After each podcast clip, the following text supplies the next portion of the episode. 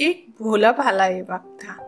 उसका नाम था आनंद। दिन भर कोई काम नहीं करता था। बस खाता और सोता। घर वाले उससे परेशान थे कि कुछ काम धाम करना नहीं है, बस सोता रहता है। एक दिन उसे घर से निकाल दिया।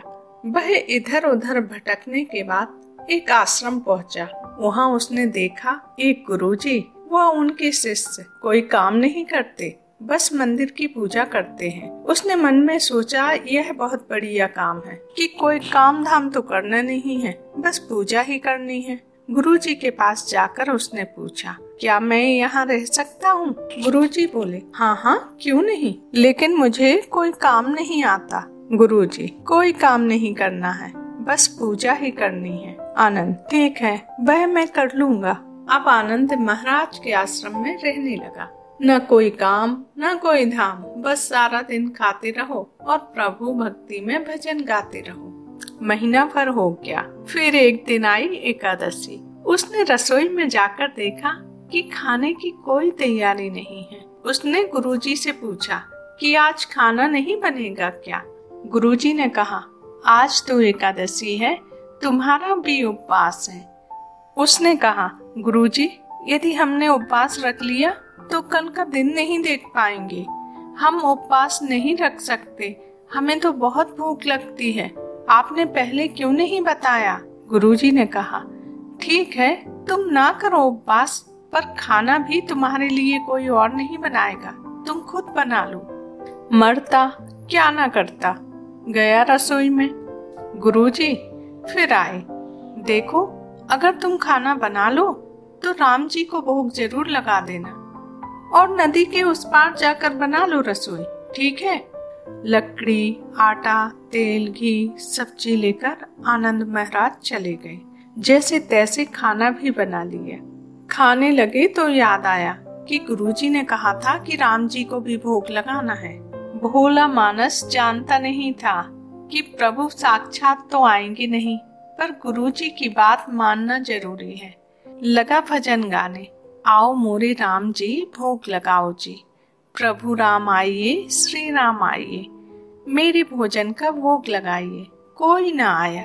वह तो बेचैन हो उठा कि यहाँ भूख लग रही है और राम जी आ ही नहीं रहे हैं। फिर उसने कहा, देखो प्रभु राम जी, मैं समझ गया कि आप क्यों नहीं आ रहे हैं। मैंने रूखा सूखा बनाया है, आपको तो पूरी पकवान खाने की आदत है, इसलिए नहीं आ रहे ना?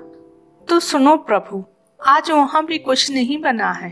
सबकी एकादशी है, खाना है तो यही भोग खा लो। श्री राम अपने भक्ति की सरलता पर बड़े मुस्कुराए और माता सीता के साथ प्रकट हो गए। भक्त बड़े असमंजस में। गुरु जी ने तो कहा था कि राम जी आएँगे, पर यहाँ तो सीता मैया भी आई हैं और मैंने तो बस दो लोगों का खाना बनाया है। चलो, कोई बात नहीं। आज इन्हें ही खिला देते हैं। बोला, प्रभु, मैं भूखा रह गया। लेकिन मुझे आप दोनों को देखकर बड़ा अच्छा लग रहा है। लेकिन अगली एकादशी पर ऐसा न करना। पहले बता देना कि कितने जन आ रहे हो।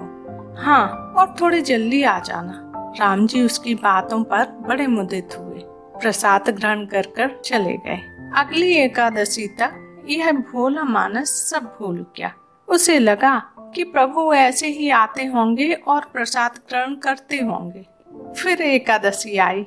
गुरुजी से कहा, मैं चला अपना खाना बनाने, पर गुरुजी, थोड़ा ज़्यादा अनाज लगेगा।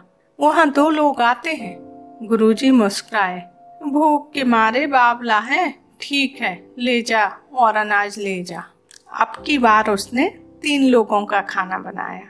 फिर गुहार लगाई। प्रभु राम, आइए। सीता मैया, आइए। मेरे भोजन का भोग लगाइए। प्रभु की महिमा भी निराली। भक्त के साथ कौतुक करने में उन्हें बड़ा मज़ा आता है। इस बार वे अपने साथ भाई लक्ष्मण, भरत, शत्रुघ्न को भी ले आए। भक्त को चक्कर आ गए। यह क्या हुआ? एक का भोजन बनाया तो दो आए। आज दो का खाना ज़्यादा बनाया तो पूरा खानदान आ गया। लगता है आज भी भूखा रहना पड़ेगा। सबको भोजन लगाया और बैठे बैठे देखता रहा। अनजाने में ही उसकी भी एकादशी हो गई। फिर अगली एकादशी आने से पहले उसने गुरुजी से कहा, गुरुजी, आपके प्रभु राम जी अकेले क्यों नहीं आते? हर बार कितने सारे लोग ले आते हैं। इस बार अनाज ज़्यादा देना। गुरुजी को लगा, कहीं यह अनाज बेच तो नहीं देता है। देखना पड़ेगा जाकर। भंडार में कहा, इसे जितना अनाज चाहिए, दे दो। और वह छुप कर उसे देखने चल पड़े। इस बार आनंद ने सोचा, खाना पहले नहीं बनाऊँगा। पता नहीं कितने लोगों को लेकर आ जाए। पहले बुला लेता हूँ, फिर बनाता हूँ। फिर टेर लगाई, प्रभु, आइए श्री राम आइए। मेरे भोजन का भोग लगाइए। सारा राम दरबार मौजूद। इस बार तो हनुमान जी भी साथ आए। लेकिन यह क्या? प्रसाद तो अभी तक तैयार ही नहीं है। भक्त ठहरा भोला भाला। बोला, प्रभु, इस बार मैंने खाना नहीं बनाया। प्रभु ने पूछा, क्यों? बोला, मुझे मिलेगा तो है नहीं। फिर क्या फ़ायदा बनाने का? आप ही बना लो और खुद ही खा लो। राम जी मुस्कुराए। सीता माता भी गदगद हो गई उसके मासूम से जवाब से। लक्ष्मण जी बोले, क्या करें प्रभु? प्रभु बोले भक्ति की इच्छा है, पूरी तो करनी पड़ेगी। चलो जाओ अपने अपने काम में लग जाओ। लक्ष्मण जी ने लकड़ी उठाई और माता सीता आटा गूंथने लगी। भक्त एक तरफ़ बैठा, देखता रहा। माता सीता रसोई बना रही थी तो कई ऋषि मुनि व यक्ष गंधर्व प्रसाद लेने आने लगे। इधर गुरुजी ने देखा कि खाना तो बना नहीं, भक्त एक कोने में बैठा है। पूछा, बेटा क्या बात है? खाना क्यों नहीं बनाया? बोला अच्छा किया गुरुजी, जो आप आ गए। देखिए, कितने लोग आते हैं प्रभु के साथ। गुरुजी बोले, मुझे तो कुछ नहीं दिख रहा।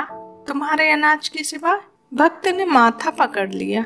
एक तो इतनी मेहनत करवाते हैं प्रभु, भूखा भी रखते हैं, और ऊपर से गुरुजी को दिखाई भी नहीं दे रहे हैं। यह तो बड़ी मुसीबत है। प्रभु से कहा, आप गुरुजी को क्यों नहीं दिखाई दे रहे हैं? प्रभु बोले मैं उन्हें नहीं देख सकता।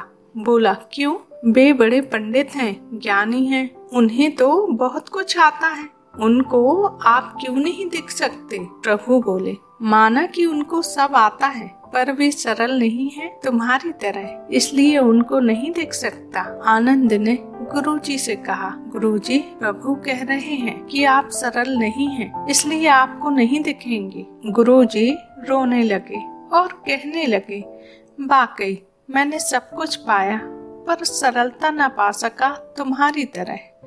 और प्रभु तो मन की सरलता से ही मिलते हैं।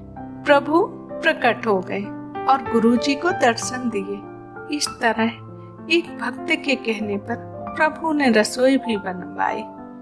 कहानी यही समाप्त होती है। आपको कहानी पसंद आई हो तो अपने मित्रों में शेयर कीजिए। और यदि मेरे चैनल पर नए हैं तो सब्सक्राइब करना मत भूलिए। मिलते हैं एक नई कहानी के